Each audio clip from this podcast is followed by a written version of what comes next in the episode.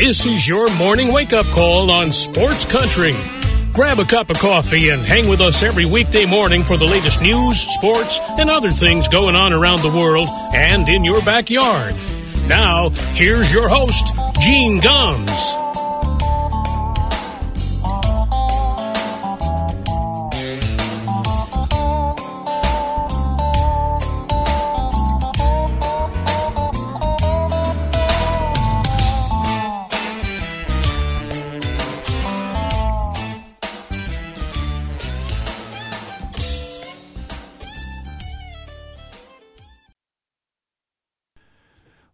Good morning, everybody. Excuse me. It's uh, six minutes past nine o'clock here in Middletown, Connecticut, the 27th day of January 2021. Welcome to a Wednesday morning wake up call. Here on Sports Country Radio, it is a slick morning here in the Northeast. We had uh, some snow overnight, more of a nuisance snow than anything else. The northern part of the state got a couple of inches, but uh, mixed in with some sleet and freezing rain. So some slick roads out there. It's interesting. You look at the uh, news in the morning, and they show the crawl of the schools that have postponed for the day. Or now we see something new that we never saw before. Now it is a remote learning day. So snow days are probably becoming a thing of the past. You know, kids used to love, oh, it's snowing, no school today. Yeah, well, now schools have decided that uh, they're going to have remote learning day so nobody gets a snow day, including the teachers.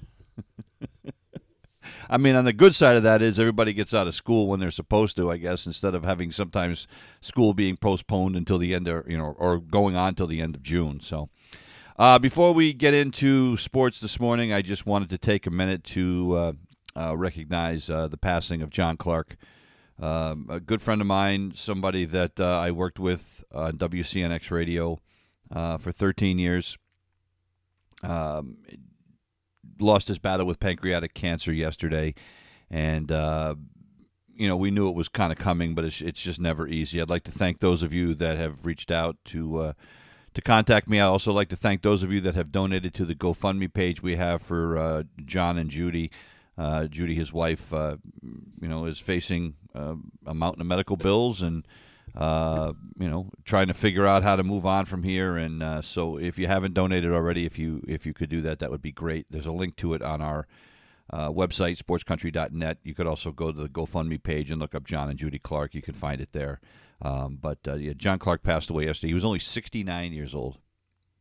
You know, and uh, just uh, it was a tough day, tough day. But uh, just wanted to recognize that first show I've done on this station without John Clark being uh, being around. And John was a faithful listener of this show. Uh, he and Judy both used to put it on in their house and listen to me while they were having breakfast in the morning. And after working with them on their station for so long, being their sports director, helping with uh, do all their uh, high school basketball and football broadcasts. Uh, they were the biggest supporters of this station, and uh, I think they felt almost like proud parents. You know, I mean, John wasn't much older than I was, but you know, they just the fact that I I took their idea, kind of the internet radio thing, and ran with it to do a, a sports talk show. They just they absolutely loved it. So uh, anyway, just wanted to take a minute to do that, and. Uh, yesterday, my wife had the day off, so Barb and I decided we were going to go down and visit my mom. We hadn't seen my mom in a little while, so we went down, saw my mom. She needed to go grocery shopping, so we said, "All right, fine." You know, we mask up and we go see her, and we said, "All right, let's go out to we'll go out to lunch slash brunch or whatever." It was late morning, and then uh, we'll we'll go grocery shopping. You know, she's got a grocery store she loves over in Mystic, Connecticut called McQuade's. She hasn't gone there for months because she moved from that area. She moved from Ledyard to Waterford, so it's no longer. She had to cross the bridge, and you know, when you're 80 years old, you know, going over going over the Gold Star Bridge isn't necessarily something you want to do. So we took her to her old grocery store, and uh, so we had a nice a nice time of it. And then this morning, I I get up. I'm looking at my Facebook page, and we had gone out to lunch at this place that uh, in in uh, it's called Mystic Village. It's kind of a it's kind of a shopping center, or it's like a, a it's like a village, and each store has its own little individual building, and they're built like colonial style buildings, and you know it's kind of a quaint little place. So anyway, so we go there to this restaurant that we like, and I'm not going to name the restaurant because I don't. I don't, I don't want to get them in trouble or have anybody lose their minds. But I go on Facebook this morning and find out that the restaurant is closed after yesterday because they found out one of their employees has tested positive for the coronavirus. I was just there yesterday, and uh, within hours after we were there, they closed up shop for the, the foreseeable future because one of their employees tested positive. And I'm thinking, oh, great. Here I am, me, my wife, my 80 year old mother, and we were there and you know oh my god. You know and i'm sure it was fine. I'm sure the person that tested positive wasn't at work that day but it's just oh my god. You know something that you'd never have to think about in a million years. You know in the old days you know you went to a restaurant and maybe you found out somebody got sick from food poisoning. Now you got to worry about going there and you know contracting something that can kill you. Oh god. Welcome welcome to the new normal all right let's get to sports uh, the Baseball Hall of Fame yesterday elected nobody to the Hall of Fame. The first time that has happened uh, since 2013. It was expected. It really that Curt Schilling was going to get in. Uh, he was 16 or 17 votes short last year. No, 20 votes short last year. He fell 16 votes short this year. You have to be on 75% of the ballots. He was on 71.1%, so he doesn't get in. The other two guys that, you know, were the closest were Barry Bonds and Roger Clemens. They were both at just about 62%. Um, now, on the face of it, I don't have an issue with nobody getting in. All right. I mean, let's start there. Okay. I mean, look, you know, if you don't feel somebody's worthy, that's fine the problem that I am having with the Hall of Fame voting is the same problem that I am having with society today. We have become so judgmental and so uh, everybody is now the arbiter of what is right, what is proper, who acts the right way, who's a schmuck, who's not a schmuck. Everybody's got an opinion. It's on Facebook, it's on Twitter, it's on Instagram, it's on everywhere you want to go. Everybody's got an opinion about who's who's doing it right and who's doing it wrong. And that has impacted the Hall of Fame voting. Why did Curt Schilling not get in? You're not going to tell me he didn't get in because he's not worthy of getting in. Curt Schilling is a Hall of Famer, period. I'm sorry, folks, but this is a guy that is perhaps the best postseason pitcher in the history of baseball. 11 and 2 in the postseason and an absolute beast. This is and not and it wasn't just the postseason. This is a guy that didn't walk anybody. Had a you know a career ERA of about three and a half. This is a guy who is a Hall of Famer. I'm sorry, and you know I saw people trying to justify ah you know uh, uh, Dan Shaughnessy in the Boston Globe this morning saying that Curt Schilling is a borderline Hall of Famer bull crap. Curt Schilling in his career was one of the best pitchers in baseball for a period of about I don't know, let's say let's say for about 12 years. He was one of the best pitchers in baseball. Period. This is a guy whose walks and hits to innings pitch through his career over 20 years was 1.1. That is impressive. A guy who struck out over 3,000 batters in his career. You want to talk about a number that opens your eyes? 3,100 strikeouts. He only walked 771 guys in his career. He only averaged two walks per nine innings his entire career. Those are ridiculous numbers. Curt Schilling never walked this I when I looked this up I couldn't believe it. He never walked more than 61 guys in a season. And that was in 2000 or 1998. He struck out 300 guys that year. and he walked 61. That's ridiculous. He averaged 10 strikeouts an inning, or 10, excuse me, 10 strikeouts a game per nine innings, and he walked 61. Most years he walked in of uh, under one guy an inning or a, a game. It's crazy. 1997, 319 strikeouts, 58 walks. You know, now you want to point to the fact that he never won a Cy Young Award. Okay, I'll give you that. He didn't. He was a six time All Star. He finished second in the Cy Young voting three times. This guy belongs in the Hall of Fame. 216 wins, 146 losses. A workhorse, a guy that pitches you over 200 innings on a regular basis. And when the when your life was on the line, there are damn few people you want to have pitching a game than Curt Schilling. As I said, 11 and 2 in the postseason, an ERA of 2.23 in postseason play. That's crazy. He allowed less than one base runner per inning in his postseason career. I mean, it doesn't get any better than that, folks. So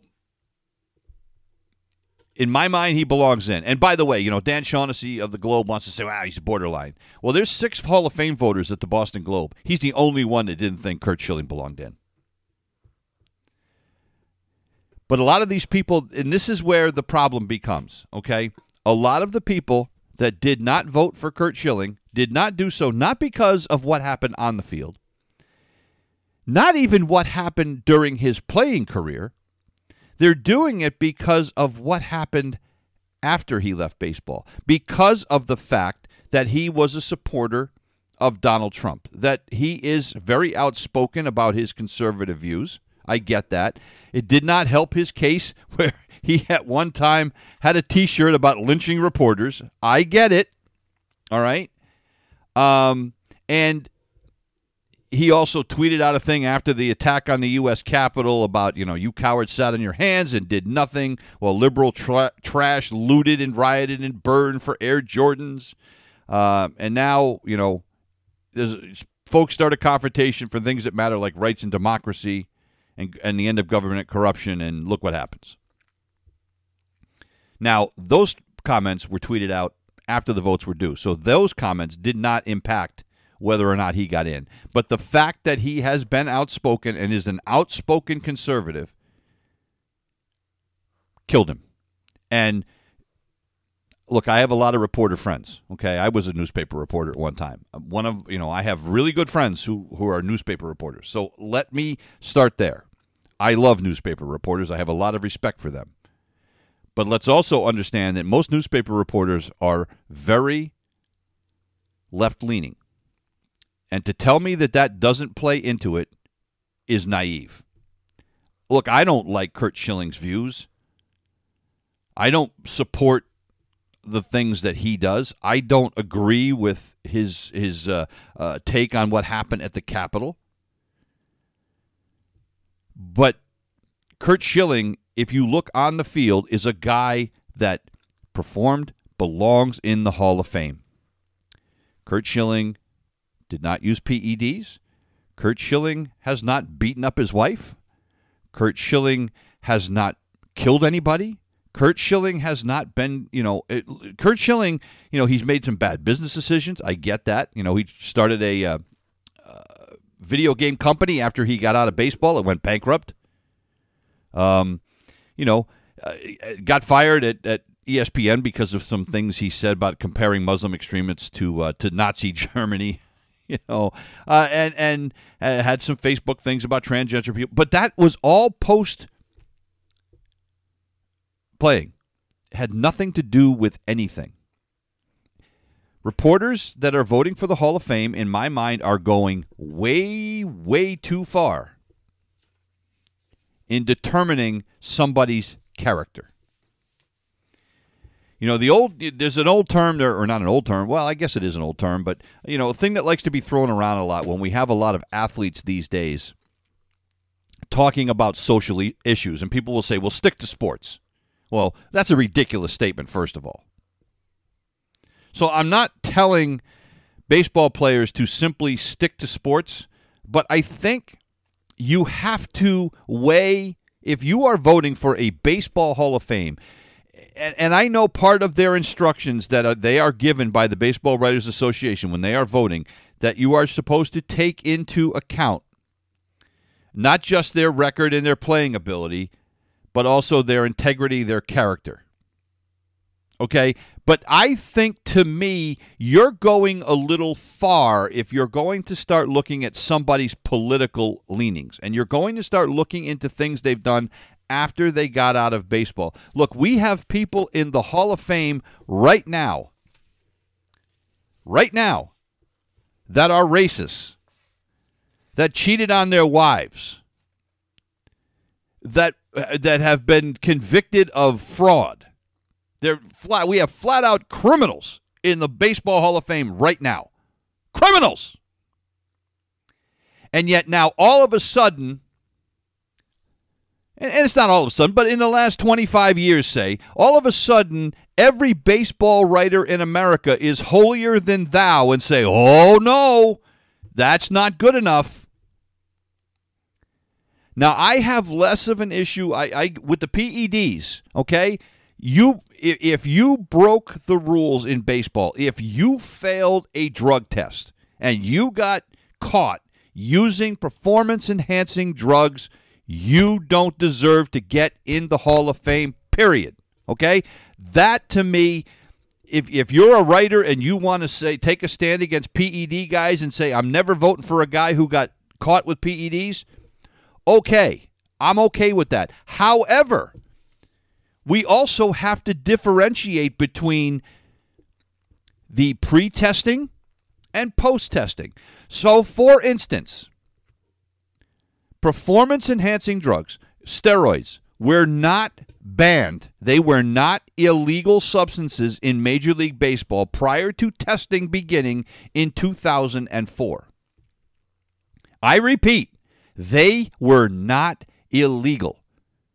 You were not banned or suspended for using things like that prior to testing in 2004. It's the same way the guys that were playing in the 70s used to play some of them, you know, on acid or on amphetamines or whatever. That wasn't against the rules. So you can't hold guys accountable for things that weren't against the rules. For instance, Barry Bonds, all right? Now, do I hate the fact that Barry Bonds is the all time home run leader in baseball? Yes. Do I think he cheated to get there? Yes. I also know that prior to him, his body changing in around the, the late 80s, before he started using steroids, he was one of the best players in baseball. He was a Hall of Famer.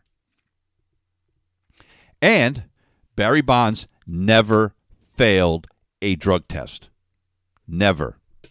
Roger Clemens has denied using steroids. You can either, uh, you know, believe him or not. Uh, he was, uh, you know, they tried to convict him of lying to Congress, saying he hadn't used uh, PEDs, and guess what? He was exonerated. Never failed a drug test. All right. So to to hold those guys accountable and say, well, they, you know, we know they used steroids. Well, even if you think they did, they never got suspended. They never got caught using steroids. A Rod got caught. Manny Ramirez got caught.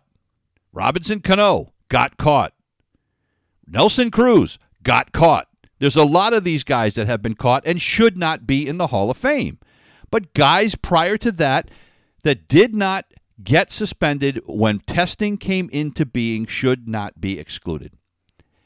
So, for a Baseball Hall of Fame voter to say, well, Curt Schilling is a right wing scumbag, and I'm not voting for him because a right wing he's a right wing scumbag. Yet, and and put that in the same category as somebody that you think cheated the game, even though they never tested positive when it was finally illegal. It doesn't make sense. I'm, you know, so I'm getting tired of the holier than thou. And by the way, now the Baseball Writers of Association didn't do this. This was something that was done by one of the uh, committees within the Hall of Fame. Bud Selig is in the Baseball Hall of Fame. The former commissioner of baseball is in the Hall of Fame. Okay? Bud Selig was the commissioner of baseball during the steroid era. He was the commissioner of baseball in the 1990s when steroids went crazy and we had Mark McGwire and Sammy Sosa and Barry Bonds doing all these things that made a mockery of a lot of the records, eh, the the the home run hitting records. He was the commissioner. He turned a blind eye to what was going on and waited until 2004 when the furor and the outcry got so big and he finally said, okay, we're going to do something. He's in the Hall of Fame. If he is in the Hall of Fame, you cannot tell me you're going to exclude players that played in that era prior to testing when the commissioner of baseball allowed it, didn't stop it. It wasn't technically against the rules, and yet you're going to exclude them when this commissioner is in the Hall of Fame. That makes no sense. Now, as far as Schilling goes, if you look at his numbers, he belongs in the Hall of Fame. And I, I repeat, he has done nothing illegal. He has not been, you know, uh, put you know convicted of domestic abuse. He did not fail a drug test. You know, all he's guilty of is being a right wing moron. And by the way, Curt Schilling loves the game of baseball. Curt Schilling knows the history of baseball yet as and this is a guy that was very respectful of the game if you listen to him when he was a player he always talked about the history and about how important it was and and how grateful he was to be a part of that great institution you know so what we're seeing from Curt Schilling now is not the guy that he was when he was a player. He is unhinged now as an ex player, but that does nothing to do with anything. Ty Cobb was the dirtiest player perhaps ever to play the game. He was a flat out racist. But he was a great baseball player and he's in the Hall of Fame.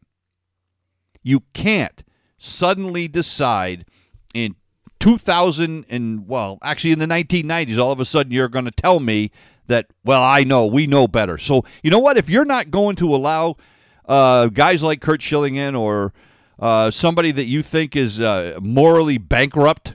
Well, how about, well, you know what? Maybe you should take people out that are already in. And if you're not going to vote for Bonds and Clemens, well, how come all of a sudden, even though Mike, excuse me, Mike Piazza's name and Jeff Bagwell's name and a bunch of other people's names that were linked to PEDs somehow got in the Hall of Fame, but we're going to draw the lines at Bonds and Clemens because Bonds is the all-time home run leader and Clemens won more Cy Youngs than anybody. But we're going to draw the line there. But these guys, what there, there were whispers, that's okay because you know why? Because we like them and their names weren't maybe quite as big. But it's okay. We'll let them in. But we're going to draw the line here. I have a problem with that. Big problem with that. Got to take a breath. 30 minutes past the hour. We'll take a break. We're back in a minute. You're listening to the Wake Up Call on Sports Country. It's 32 minutes past the hour. Welcome back to the Wake Up Call here on a Wednesday morning. So Schilling, after the announcement yesterday, you know, his first reaction was, you know, it's okay, I'm at peace, you know, no problem. Uh, then he had a bit of a temper tantrum on Facebook and wrote a rather long post basically saying uh, he wants his name removed from next year's ballot. Um, and he said, uh, I'll defer to the Veterans Committee and men whose opinions actually matter and who are in a position to actually judge a player. So, in other words, saying these writers don't know crap anyway, so I'd rather you know, defer to the Veterans Committee, people that actually played the game and people that might actually understand, you know, what I'm all about. And, you know, and he goes on to say, by the way, I don't think I'm a Hall of Famer as often as I've as I've often stated.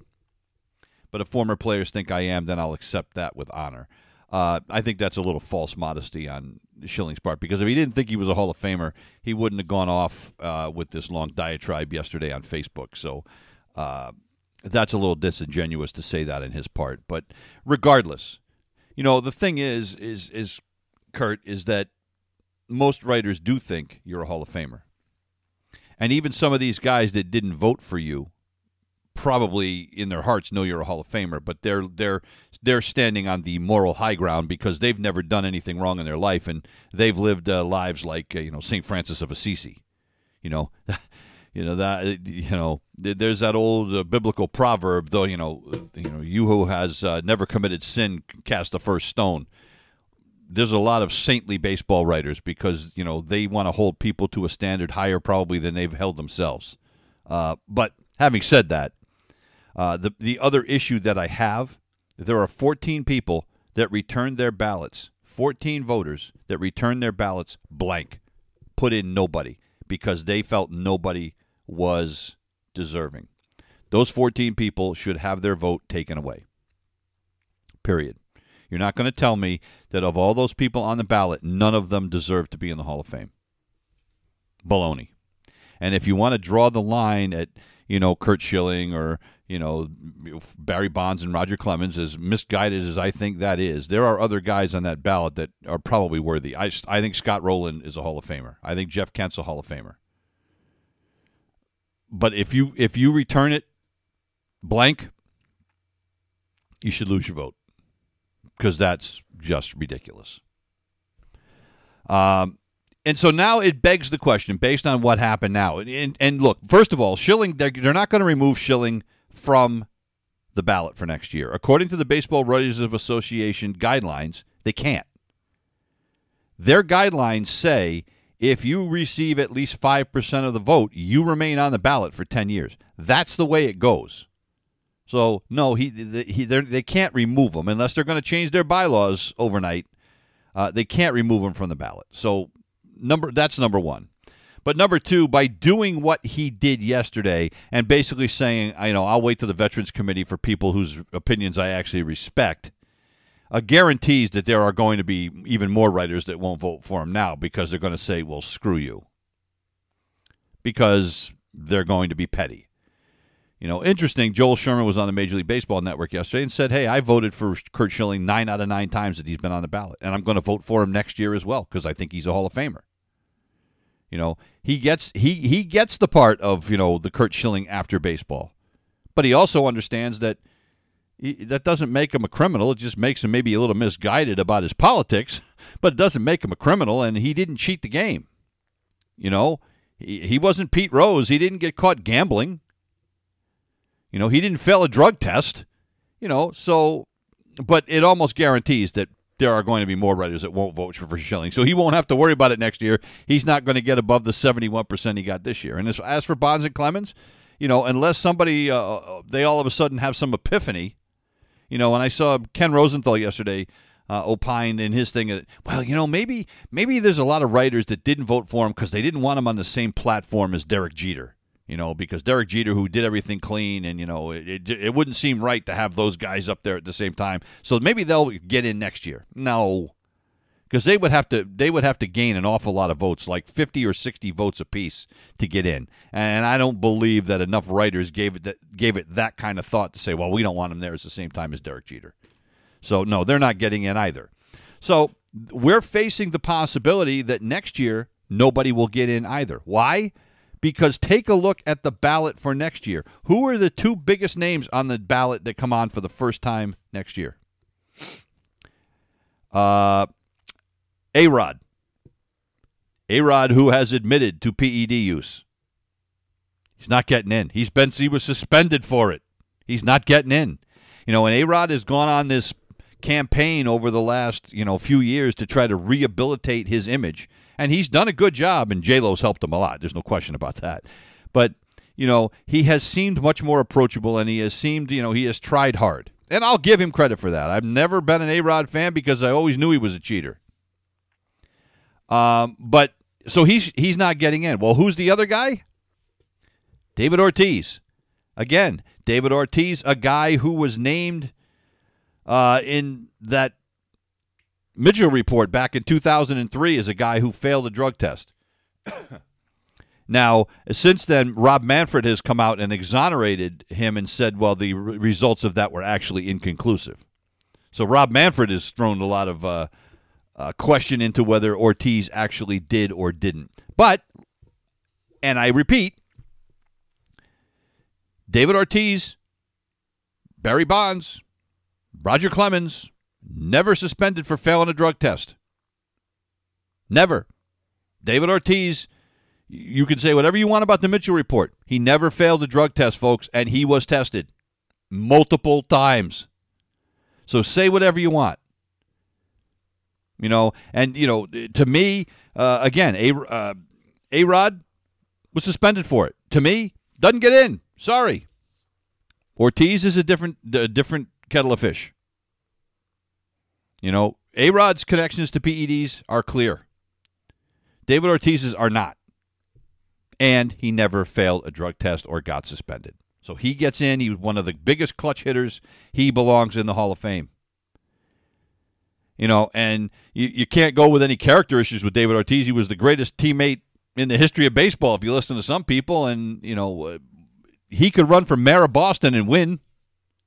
So, but for people who want to take that PED line, they may not vote for David Ortiz. So we're we're faced next year with Schilling, Bonds, Clemens didn't get in this year, not getting in next year. A Rod not getting in. Big Papi, I think he's going to get in, but he's not going to get in on the first vote. I think that's going to. I don't think he'll get in the first year. And then you look at the other guys that are going to come up on this this thing for next year. Um, Joe Nathan, nice player, Hall of Very Good. Tim Lincecum won a couple of Cy Youngs, but not a, not a, you know he he was a flash in the pan. You know this is a guy that was great for a, a few years and then just kind of disappeared, not getting in. Jonathan Papelbon, another guy, great closer for a, a short time, then just disappeared, imploded. Uh, who else? Uh, Jimmy Rollins, you might be able to make a case for Jimmy, but but I again I think he goes in the Hall of Very Good. Ryan Howard, another guy, was great for a few years, well, maybe more than a few years. He was great for a number of years, and then his drop off was huge. I look at a guy like Ryan Howard a lot like I would look at a guy like Jim Rice. Now Jim Rice was a better player than Ryan Howard, but you know it took Jim Rice a long time to get into the Hall of Fame, a long time it might take Ryan Howard that long as well. I think he might get in, but it's going to take a long time. But if you look at next year's ballot, you go, you know, with the three guy with the three guys carried over and the uh, new guys, who's getting in? There's nobody on that list that you think is going to be a slam dunk. You know, now, you know, Scott Rolen made a big jump this year up to like 53%. You know, he may get some more support next year, but he's not going to jump up 20% in one year. That doesn't happen. So we may be looking at another year where people don't get in. And and going out another year, you look at the first year guys in 2023, no guarantee there either. There aren't a lot of players, you know, they're going to be guys that were Carlos Beltran is like probably the biggest name in 2023. Well, he was part of the cheating scandal in Houston. How do you think that's going to play for his Hall of Fame candidacy?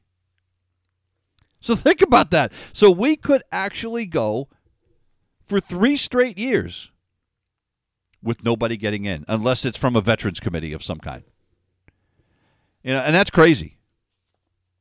And that tells me that there has to be some changes made somewhere. I don't know what the answer to this is. You can't tell the Baseball Writers Association to ignore the character issue. I get that. But these guys got to take a look at themselves and say, are we going overboard? You know, and I don't want to say it's part of the cancel culture, but it's it's it's along those lines. Everybody now, you know, judges everybody else. Jesus, you know, Chrissy Teigen does something on on uh, you know, does something, and Twitter and Facebook lose their friggin' minds, and they're telling her that she's a horrible mother or a ho- horrible person, and she's just one example. How about if people just start minding their own damn business?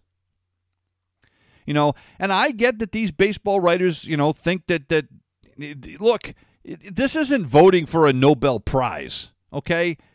You know, the Hall of Fame is important, but good lord. You know, if you don't want to vote you know, uh, for Omar Vizquel because he's been, you know, accused of beating his wife, or you know, there's been other people that have been accused of beating their wives. If you don't want to vote for them, I get that. Okay, I mean, I get it because he was probably beating his wife while he was a player.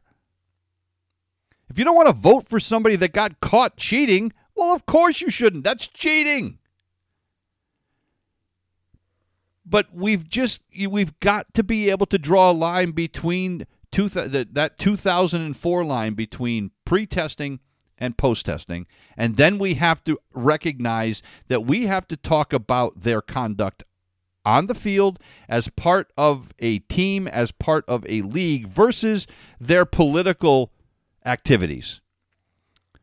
You know uh, you know we have to be able you can't tell me that if if we're going to have a hall of fame that allows criminals already in there and we allows racists to be in the Hall of Fame. You know, an out and out racist like Ty Cobb in the same hall with Jackie Robinson. You're not going to tell me that we're going that we should be putting an overemphasis on what people do outside of the sport as to whether or not they belong in the Hall of Fame. I think that is misguided. 44 minutes past the hour. We're going to take another break. We come back and we'll uh, We'll wrap up the baseball talk and uh, talk about a few more things before we get out of here. You're listening to the Wake Up Call on Sports Country. It's 46 minutes past the hour. Welcome back to the Wake Up Call. So we've got uh, some good news to sign uh, to talk about some signings yesterday. And if you're a Phillies fan, you are overjoyed. The Phillies yesterday reached agreement with JT Realmuto, their All-Star catcher, uh, on a five-year, 115 million dollar contract. Uh, it will make him the highest paid catcher in baseball history. His average annual salary is going to be $23.1 million, which tops the $23 million that Joe Mauer averaged uh, in the eight year deal he got from the Minnesota Twins uh, that expired in 2018. So, you know, th- this was a this was a must for Phillies fans. I mean, they were screaming about re-signing JT Realmuto. Look, he's going to be 30 years old uh, this year. Hit 266 last year. He had a career best OPS of 840 last year. Uh, he with he is right now probably, you know, one of the two or three best catchers in Major League Baseball. Um, he's made his second All Star team in 2019. He's got a couple of Gold Gloves to his credit. Uh, it's a guy that can hit you 25 to 30 home runs.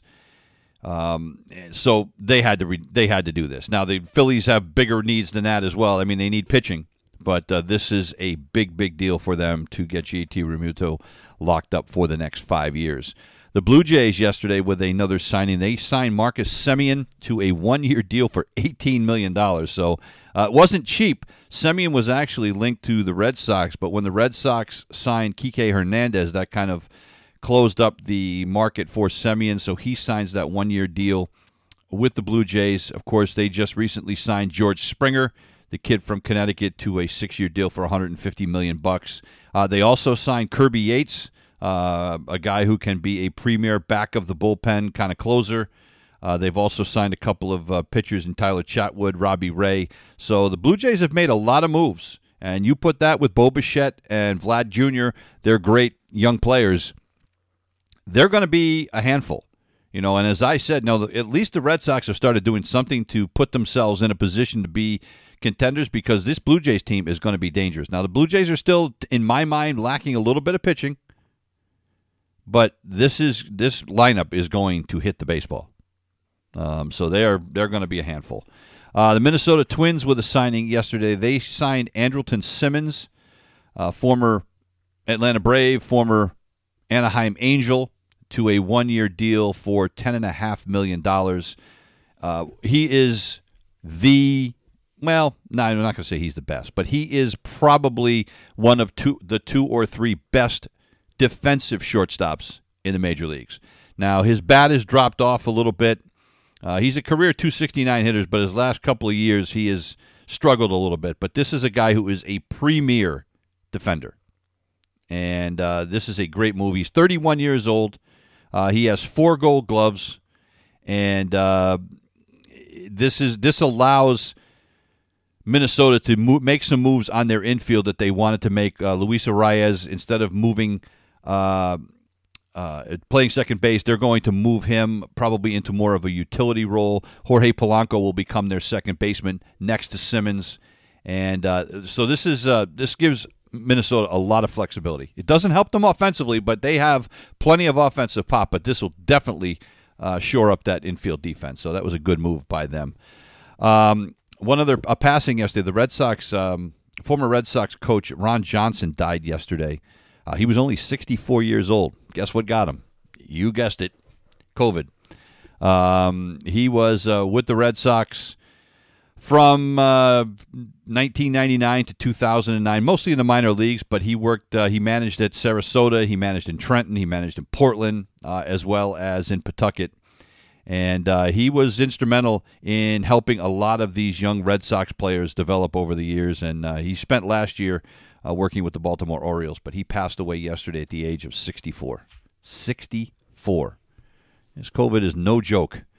Um, UConn men yesterday with a nice win. They beat Butler 63 to 51. It was a win UConn needed. They had lost their last couple of games this was not a thing of beauty. Now, UConn led by 14. They had a great first half. Great first half. Uh, I think they shot damn near 60% in the first half, opened up a four point lead at the intermission, and then had to hold on for dear life, kind of, you know, because uh, offensively, uh, they only scored 25 points in the second half. They only shot 39% from the field for the game. That is not good enough. Um, they got away with it, but they need to be better offensively. Look, they're still trying to find a way. No James Bouknight again. He is out probably for at least two more weeks for UConn, but their defense really stepped up yesterday. They held Butler to 38% shooting. Uh, Isaiah Whaley, seven block shots in this game last night for UConn. Seven. Uh, and Tyrese Martin, the transfer, a nice game, 20 points. Uh, shot seven of nine from the field, two for three from uh, three point range, had six rebounds. So, uh, you know, UConn did just enough to beat Butler for the second time this season. And their reward for that is they get to take on the number three team in the country. Villanova comes into Gampel Pavilion to take on the Huskies uh, coming up on Thursday night. Good luck. Uh, the Bruins last night with a nice win. They beat the Pittsburgh Penguins last night, three to two in overtime. Craig Smith with the game winner for the Bruins with 11 seconds left in the overtime period to give them the win. And the Bruins had a 2 0 lead in this game. They kind of gave it away. Uh, they got a goal in the first, a shorthanded goal by Brad Marchand. Nick Ritchie made it 2 0 with a power play goal in the second. And then uh, Jason Zucker scored about midway through the third period on a goal where it looked like Tuukka Rask hurt himself. Uh, and he was very slow to get up, but he said he was okay. He stayed in uh, but then ends up giving up uh, a goal to uh, Kasperi Kapanen with about three minutes to go in the game, tied it up. And I'll tell you what, Bruins need to consider themselves very, very lucky. The Penguins had a 3 on 0 in the overtime period. Three guys skating in on Tuukka Rask. He had no help, and the Penguins got cute. They just overpassed and got nothing out of it. A minute later, the Bruins come the other way with a 2 on 0, did it just like you draw it up on the chalkboard, and Craig Smith knocks home the goal, and the Bruins win it 3 to 2. It was uh, snapped a four game winning streak for the Penguins. The Penguins had started the season 0 and 2 and uh, had won four in a row until the victory by the Bruins last night. So a nice win for the Boston Bruins. That is going to do it for us here this morning. We'll be back tomorrow with another edition of the Wake Up Call. I'm uh, taping a podcast tonight with my friends uh, Eric Braun and Paul Arnold uh, about baseball. I'll be, uh, I'm sure I'll be screaming a little bit more about the Hall of Fame. Um, and I've, I've gotten some, I got some text messages and some emails I was checking on the break. And, you know, uh, we're, we're not done talking about this, but it's nice to see. I, I think a lot of people agree with me. It, it seems, at least from the, the, the feedback I've gotten, it seems like, you know, we have to figure this out, America. And it's not just about the Hall of Fame. We have to figure out, and this is a, a challenge that we're going to have now in the halls of government. That's what Joe Biden is going to be facing. We have to figure it out, folks. We got to figure out a way to get along. We got to figure out a way to compromise, and we got to figure out a way that it's either my way or the highway, because that is how everybody feels right now. You know, if you're if you look on Twitter, you know, if you don't do what I think you should do, you're a moron, or you're a bad mom, or you're a bad dad, or you're just a bad human being. That's what this nation has become. There's no more room for compromise in this country. It's I'm right, you're wrong, period. And and I think that it's I mean it's carried over to the Hall of Fame. And I think it's that's going to continue with the PED issue that is not going to go away for quite a while because there's a lot of guys that are going to be coming up on that Hall of Fame ballot in the next few years that were PED users. It's going to be a challenge, no question. So I hope we can figure it out. I worry about America sometimes, but uh, hopefully we'll be able to figure out a way to, to, to get past this. We leave you this morning with some music from Laine Hardy, The Ground I Grew Up On. We'll see you tomorrow. You've been listening to The Wake Up Call on Sports Country.